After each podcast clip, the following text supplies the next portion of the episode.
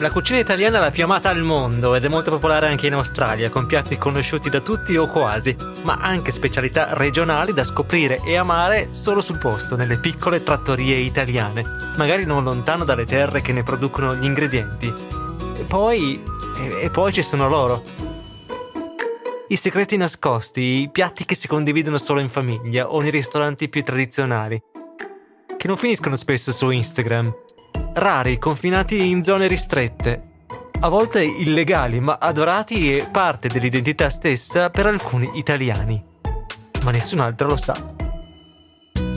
Sono Massimiliano Google e in questa serie podcast vi racconterò la storia di sei piatti. A little bit disgusting, actually. I like it too much. Oh my god, yeah! Delicious.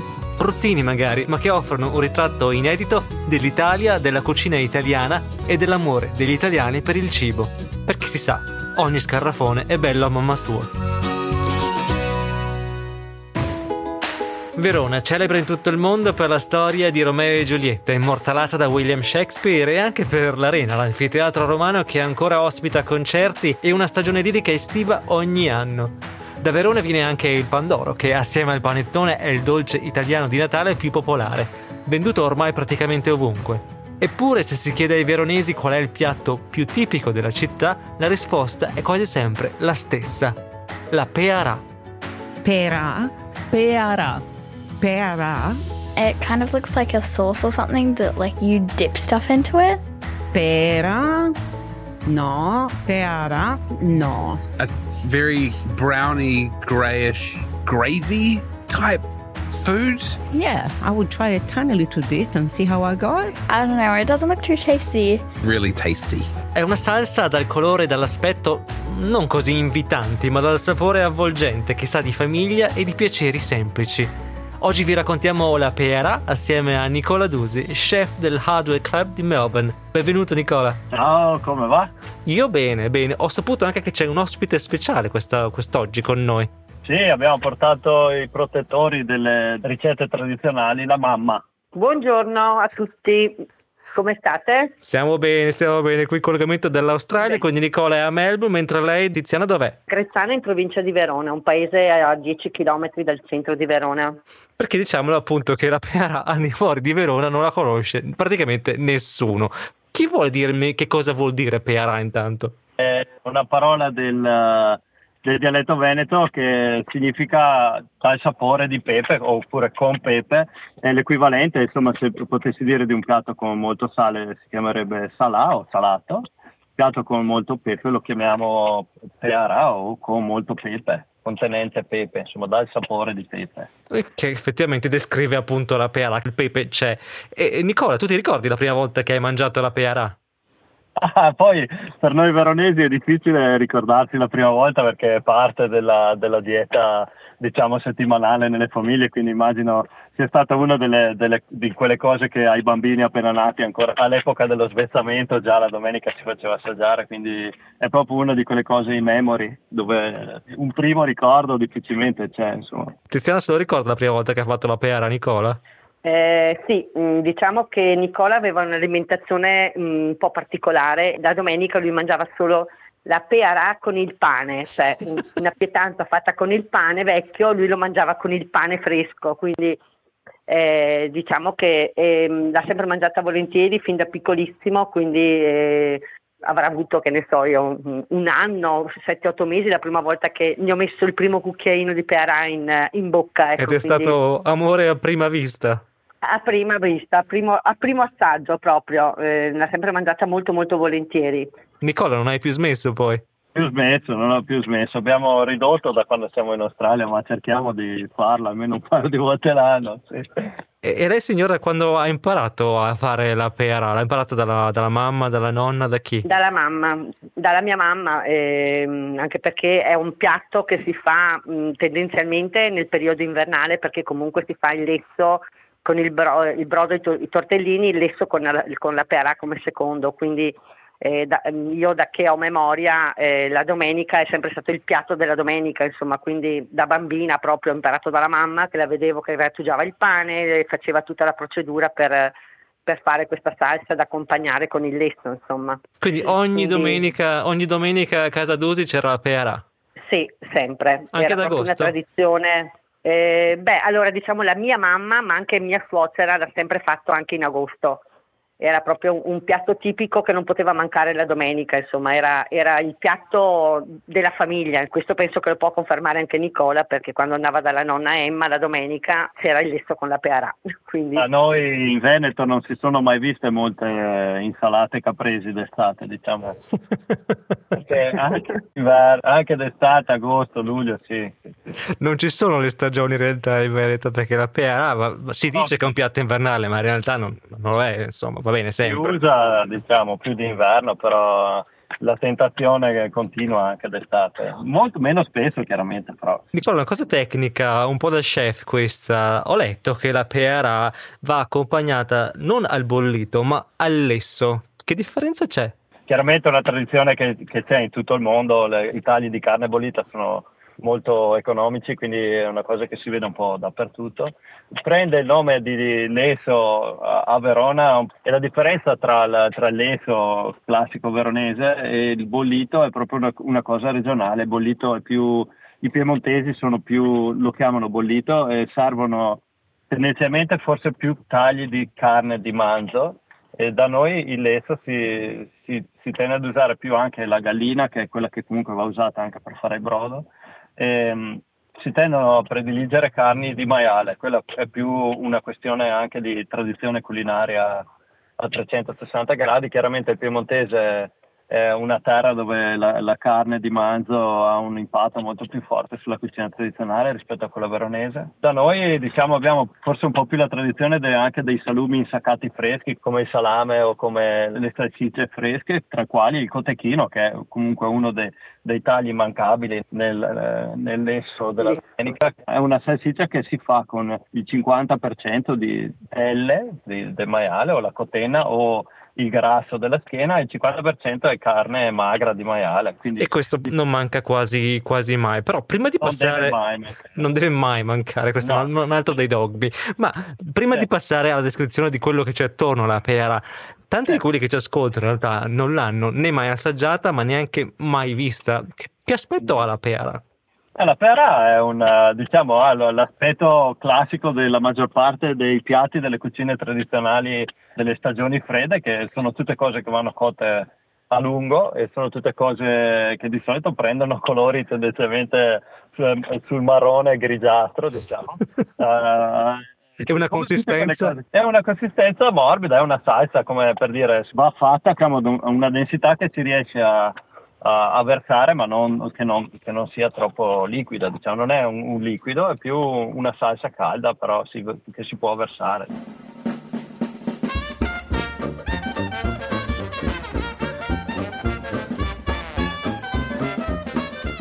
La peara, una parola che ai veronesi sembra già musica, ma c'è chi l'ha messa davvero in musica. Sentite qui i mattacchioni della Storyville Jazz Band. La pera, la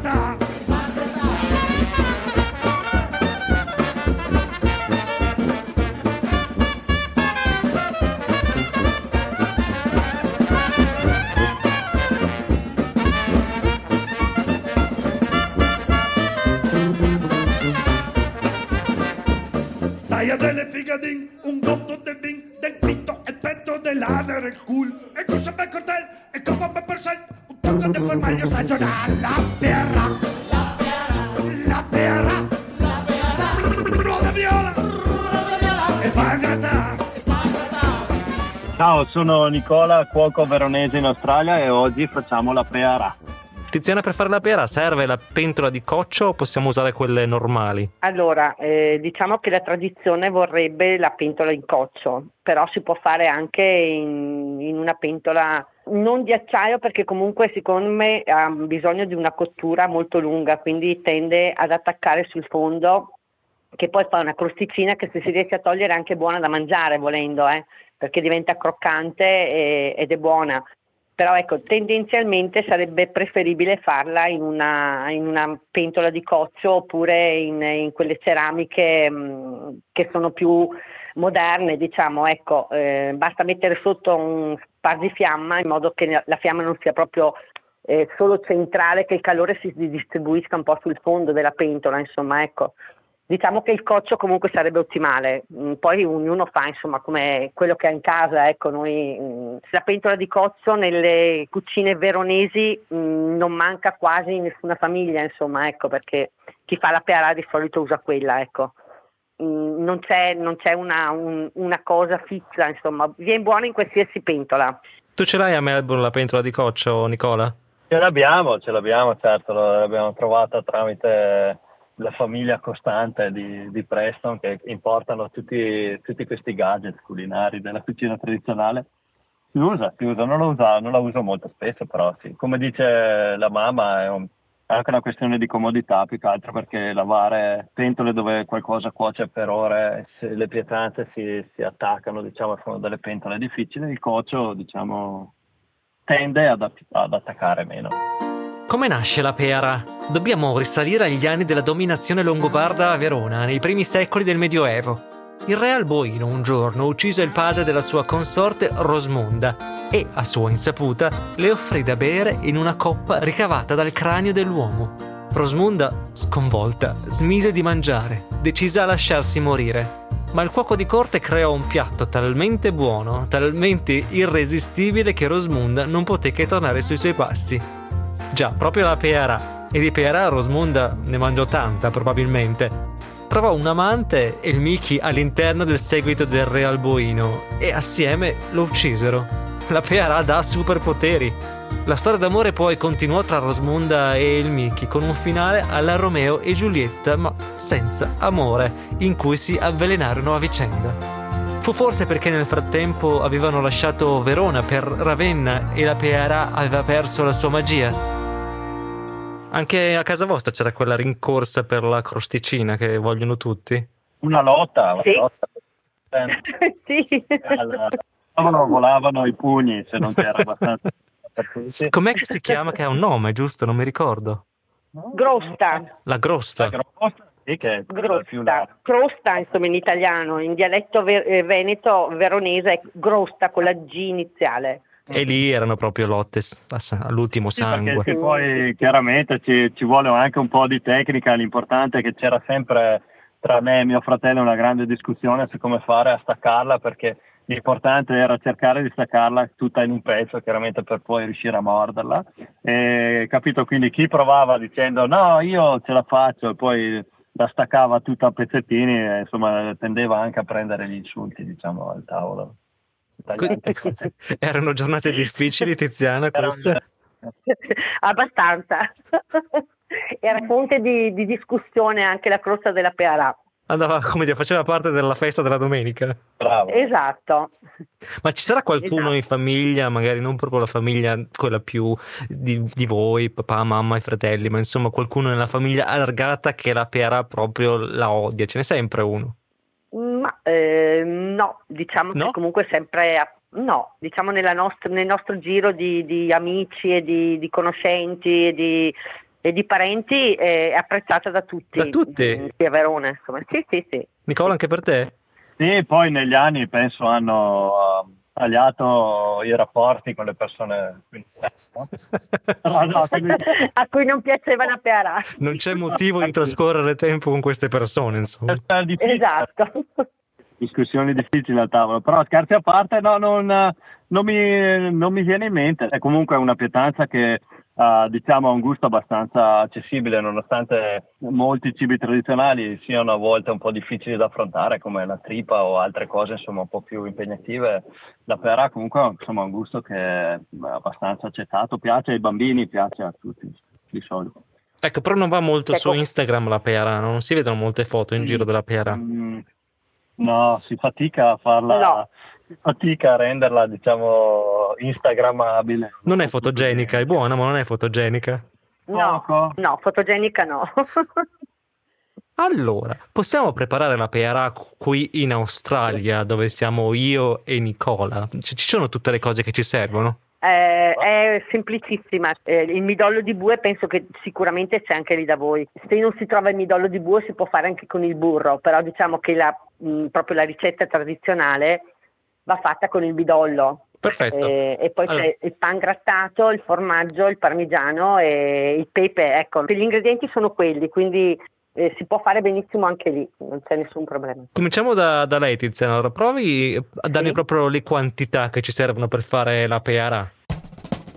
Io sono una cuoca che tendenzialmente fa le cose un po' ad occhio, nel Ok. senso, quindi non- non- le proporzioni, se Più io vado ad occhio, anche la densità, si vede man mano che si aggiunge poi il brodo, c'è chi la preferisce un po' più morbida, un po' più liquida, chi un po' più consistente, quindi eh, bisogna proprio andare ad occhio, ecco, per vedere. eh, Allora, andiamo sul procedimento e la quantità la ricaviamo da come si fa, insomma, da quello che ci serve. Quindi, come partiamo? Ok, allora intanto bisogna prendere la pentola di coccio, eh, prendere il midollo di bue eh, oppure il burro, si mette il, ehm, il burro o il midollo nella, nella pentola di coccio, quella che si vuole usare, si fa sciogliere e poi si passa con un colino perché il midollo tende a fare quei granellini scuri che sono anche poco piacevoli poi da sentire in bocca, insomma perché diventano un po' duri.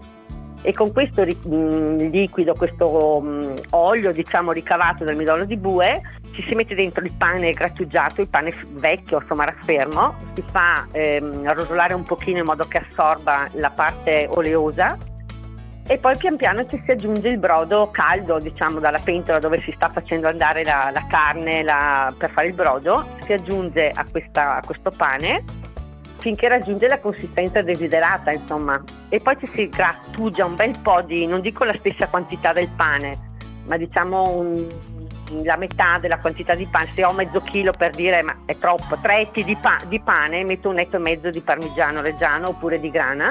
Faccio andare anche quello, ci metto il pepe, anche lì dipende da chi la preferisce più pepata o meno.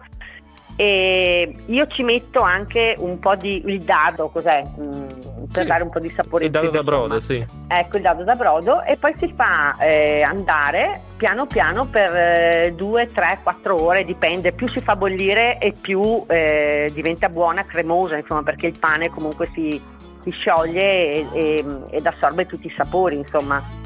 Ecco, la ricetta è quella, semplicissima, veloce, non è, non è costosa perché comunque il pane è un prodotto comunque di recupero, quindi eh, è una cosa semplice da fare. Ecco. L'unica cosa, l'importante è farla bollire tanto, quello sì. Paziente ed aspettare che cuocia.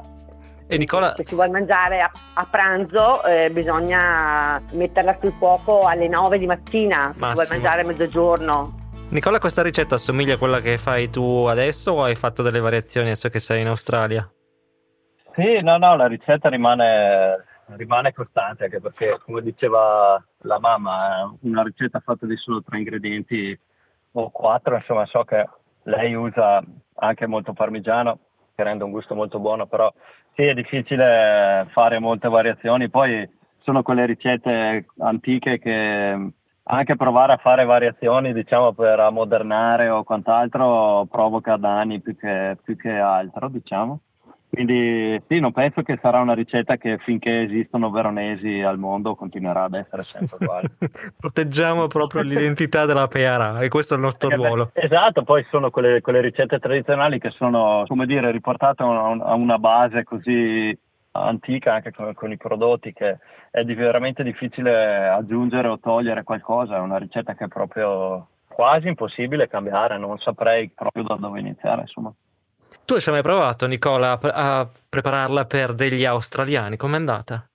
Sì, noi la facciamo sempre, guarda, noi abbiamo un ristorante, come dicevi, The Hardware Club eh, in città dove eh, la clientela che noi serviamo durante il giorno è una, una clientela uh, corporate, come si dice in inglese, sono più che altro persone che lavorano nei- negli uffici um, di avvocati, di un paio di banche, ci sono quattro o cinque compagnie di assicurazioni intorno a noi. Quindi diciamo chi viene in pausa pranzo da noi sono di solito clienti che sono da- da- dalla cinquantina in su, 50 plus diciamo come età, Eh, quindi sono anche persone che sono, hanno forse un palato un po' più maturo, diciamo, sono meno alla ricerca di, di piatti sconvolgenti o cose nuove e apprezzano i gusti tradizionali. Noi la perà la facciamo spesso, facciamo, uh, abbiamo fatto in vari modi, sia come magari come piccolo piatto, anche solo un po' di cotechino con perà, oppure nei mesi invernali chiaramente facciamo proprio il bollito, il bollito lo facciamo almeno due volte al mese durante tutto l'inverno. Eh. Abbiamo ormai diciamo, il nostro piccolo gruppo di affezionati che tornano per i bolliti. La peara sembra un piatto povero, tanto che alcuni dicono che il formaggio non andrebbe aggiunto ma in realtà il pane non era così diffuso nelle famiglie più povere, tantomeno il pepe, spezia così preziosa da essere chiamata oro nero. La pearà sembra quindi mettere assieme elementi umili con quelli nobili e a Verona mette d'accordo tutti. È forse per questo che è diventato un piatto sì per tutti, ma per le occasioni speciali, per la domenica. Un piatto che ha origini nobili, tanto che a Verona ogni anno vengono eletti per il carnevale il duca e la duchessa della Pearà. Nobili o plebei, tutti i veronesi hanno ricordi legati alla Peara. Ascoltiamo quelli di Amita Piazzi, oggi a Melbourne, e Serena Gandini di Valeggio sul Mincio in provincia di Verona. Per me la Peara è il simbolo di Verona, il simbolo culinario di Verona, che tutti i veronesi comunque la portano nel cuore. Una delle cose più belle della vita, uno dei motivi per cui aspettare la domenica. Ecco, però la preparazione comincia il venerdì se ti mangi la domenica. Ma sì, perché il segreto della peara è il bollito, c'è tutto un prima della peara. È che tu il venerdì vai a comprare dal macellaio la carne e poi devi fare il brodo e perché il brodo sia buono deve avere una cottura molto lenta e a quel punto hai i tagli della carne che sono pronti per, per essere mangiati però con il brodo fai la pera, farai la pera la, la domenica, insomma, non, non, si improvvisa la pera. Quando penso alla pera penso a, ai pranzi in famiglia, alla cosiness di essere a casa. Si impara dalla mamma la pera, credo che sia una regola non scritta, la mamma l'ha imparata dalla nonna e io credo che le, le diverse famiglie abbiano diverse regole. Nella mia famiglia, quando tu l'hai messa su, poi non la devi più toccare, non la mescoli proprio questo perché alla mia famiglia è sempre piaciuta la crosticina della peara. A volte si forma sul fondo della pentola una crosticina che dà proprio quel sapore in più no, alla peara. C'era sempre la persona privilegiata che si aggiudicava la crosticina della peara. Che è un po', sembra quasi ver- una versione veneta della crème brûlée. È la versione della crème brûlée. Sì. Non ti è mai venuto in mente che la peara è un po' bruttina da vedere? assolutamente io trovo bellissima. Ci sono stati dei litigi familiari che sono successi e che so, sono propagati per anni e anni e anni. E poi con un piatto di pera tutto è stato risolto, c'è stato il perdono, c'è stata la riappacificazione, tutto su un piatto di pera. È stato portato come un dono di, di pace. Per un periodo, siccome mia mamma ha avuto una malattia abbastanza lunga, è dovuta stare in ospedale per un po' di tempo, tipo una quarantena, allora c'era mia nonna che viveva con noi e che si preoccupava di farmi da mangiare e le piaceva molto fare la pera. Allora a me piaceva mangiarla ovviamente e mi raccontano che io prendevo la seggiolina, quelle, lì, quelle seggioline lì da bambini e lei mi dava un cucchiaino di pera alla volta. E avevi due anni? E avevo sì, forse due e mezzo. Buongiorno, sono Tiziana, sono di Verona e oggi cucino la peara. C'è qualche storia che vi ricordate legata a un giorno in cui mangiavate la pera? Domanda difficile questa.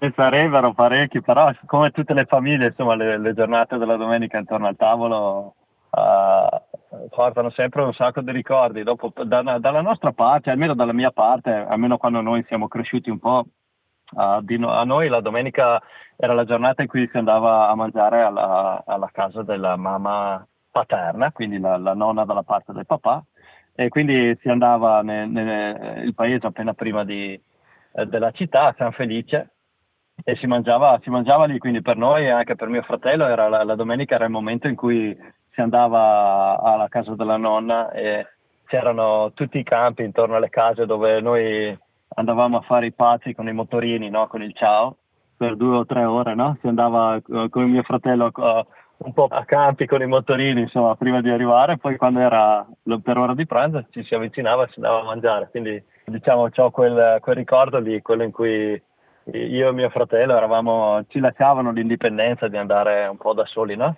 E a quell'età non si aiutava in cucina, immagino. No, no, no. Quindi avevamo, diciamo, con il fatto che la fortuna, insomma, che la casa della nonna paterna aveva uh, dei, dei can- de, de, insomma, del, un po' di, di, spazio agricolo, di proprietà dove noi si poteva andare a giocare, insomma, senza disturbare nessuno. Quindi quello sì, è sempre un bel ricordo. Ricordi suoi, Tiziana, magari addirittura dei suoi genitori? Eh, guardi, la stessa cosa, nel senso che comunque era una tradizione, ecco, passare la domenica in compagnia e, e, il pranzo intorno a un tavolo riuniti con tutta la famiglia, insomma, ecco, i ricordi sono quelli, era proprio un momento di mh, conviviale, insomma, per stare insieme eh, almeno una, una, volta alla settimana, ecco, per, per, vedere i nonni, per vedere i cugini, per fare, ci si riuniva magari anche in 12, 13, 14 persone, eh, stringendosi tutti attorno a un tavolo, eh, chi mangiava sull'angolino proprio per stare tutti insieme, insomma, ecco, la, diciamo che la Pearà per me mh, ricorda proprio un momento di, di famiglia dove si, si, rideva, si scherzava, ci si raccontava le cose della settimana, insomma, ecco. Sono ricordi belli de, di quando si, si, erano i bambini piccoli, quando si, si, stava tutti insieme. Quindi non siete d'accordo quando dicono che la peara è brutta? No, allora, è brutta sì da vedere, però è, è, è, buona, insomma, a noi piace, è un piatto proprio che, che riscalda il cuore, non so come dire, insomma. Quindi l'amore è cosa... cieco, insomma. Sì, sì, sì, sì, l'amore è proprio cieco, quindi poi... della peara sì.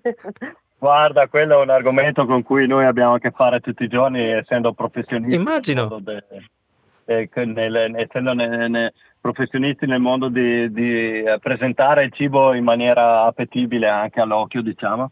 E a volte piatti come la perà diventano il baluardo della difesa del gusto contro uh, l'apparenza, no? Tutti quei piatti dove nonostante il, resistono anche ai cambiamenti costanti del, de, dei social media, delle cose, no? sono cose che non puoi, è difficile rendere belle, diciamo, e quindi sono quelle cose che vanno servite anche a quelle persone che uh, hanno magari un, un palato un, un, po' più maturo o quelle persone che uh, provano gusto, diciamo, nel, nel, nell'essenza oltre alla, a, diciamo, all'apparenza, no? Quindi eh, alla fine per noi quei piatti lì, se, per, noi ristoratori, sono un po' un, uh, uno strumento, no? Nelle visite nei nostri ristoranti le persone vengono e magari provano 5 o 6 piatti, eh, di cui magari 4 cerchiamo di presentarli in maniera molto appetibile o molto bella, no? E c'è sempre un piatto in cui lo presentiamo proprio nella sua natura stessa, in modo che si capisca anche che lavoriamo per il gusto oltre che per l'apparenza, no? Sono sempre piatti che funzionano sempre bene almeno per la mia esperienza. La Peara quindi potrebbe essere il simbolo della lotta contro il body shaming, proprio Bravo. per contro la, la, presa costante de, della non se ne può più. social media. Bravo, quindi eh, la Peara contro Instagram, bisognerebbe fare una maglietta. Peara versus Instagram. E su, Instagram. Questo... e su questo io vi ringrazio davvero. Grazie a Nicola Dusi di The Hardware Club di Melbourne e grazie a Tiziana la mamma da Verona che ci hanno presentato raccontato questo segreto veronese, la Pera. Grazie davvero. Grazie a te. Grazie a voi. Arrivederci, buona giornata. Buona serata. Nel prossimo episodio arriveremo nella Firenze rinascimentale per assaggiare quel che del pollo ora non vogliamo nemmeno sentire menzionare. Seguite Scarrafoni in cucina sulla vostra app per podcast preferita o direttamente sulla app SBS Radio. Sono Massimiliano Gugole, conduttore ed autore di questo podcast, realizzato con il supporto della produttrice esecutiva di SBS Italian Magica Fossati e con la collaborazione di Max Gosford, Rachel Sidley, Caroline Gates e John Dexter. Un ringraziamento speciale alla squadra di SBS Food per il loro aiuto. Scopri altri podcast e articoli di SBS Italian sul sito sbs.com.au barra Italian.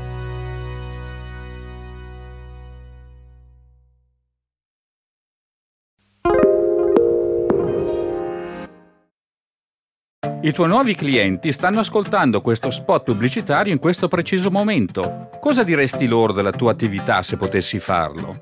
L'SBS è l'emittente più affidabile di tutta l'Australia. I nostri ascoltatori sono fedeli, altamente partecipi e da sempre sostengono una miriade di aziende locali. Fai che la tua sia la prossima. Offriamo pacchetti pubblicitari per aziende di ogni dimensione. Il nostro team esperto di vendita ti guiderà lungo il processo di una favolosa campagna pubblicitaria. Portaci tu il tuo spot oppure incarica il nostro team di produzione di realizzartene uno in una delle nostre 68 lingue.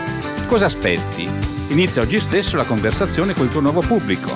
Email sales at sps.com.au